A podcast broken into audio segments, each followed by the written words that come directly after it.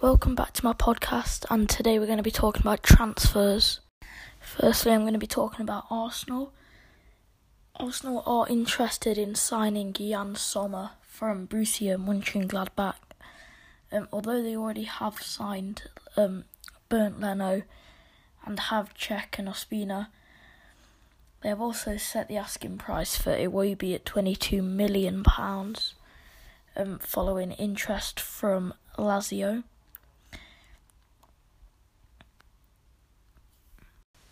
Moving on, I'm now going to talk about Chelsea. Chelsea have now received a third bid for Willian from Barcelona and may be looking also to sign Martial from Manchester United if he does leave.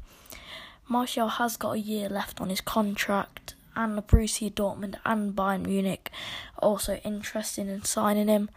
Real Madrid are also looking into signing Hazard and Courtois, but Chelsea don't look like they want to sell them.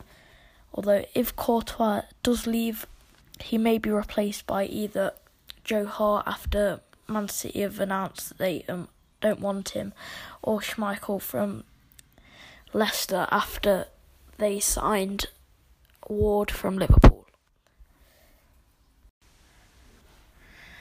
Tottenham Hotspur are also looking to sign Jack Grealish from Aston Villa, and Aston Villa do need to raise £40 million after failing to reach the Premier League according to the FPA rules, and they so I think this would be perfect for Aston Villa to raise some money, but Steve Bruce has said that he won't let Jack Grealish go without a hefty fee, because he is a very talented player, and I think he would suit the Tottenham squad very well if they have Dele Alli in the middle as well, because that would be a great partnership.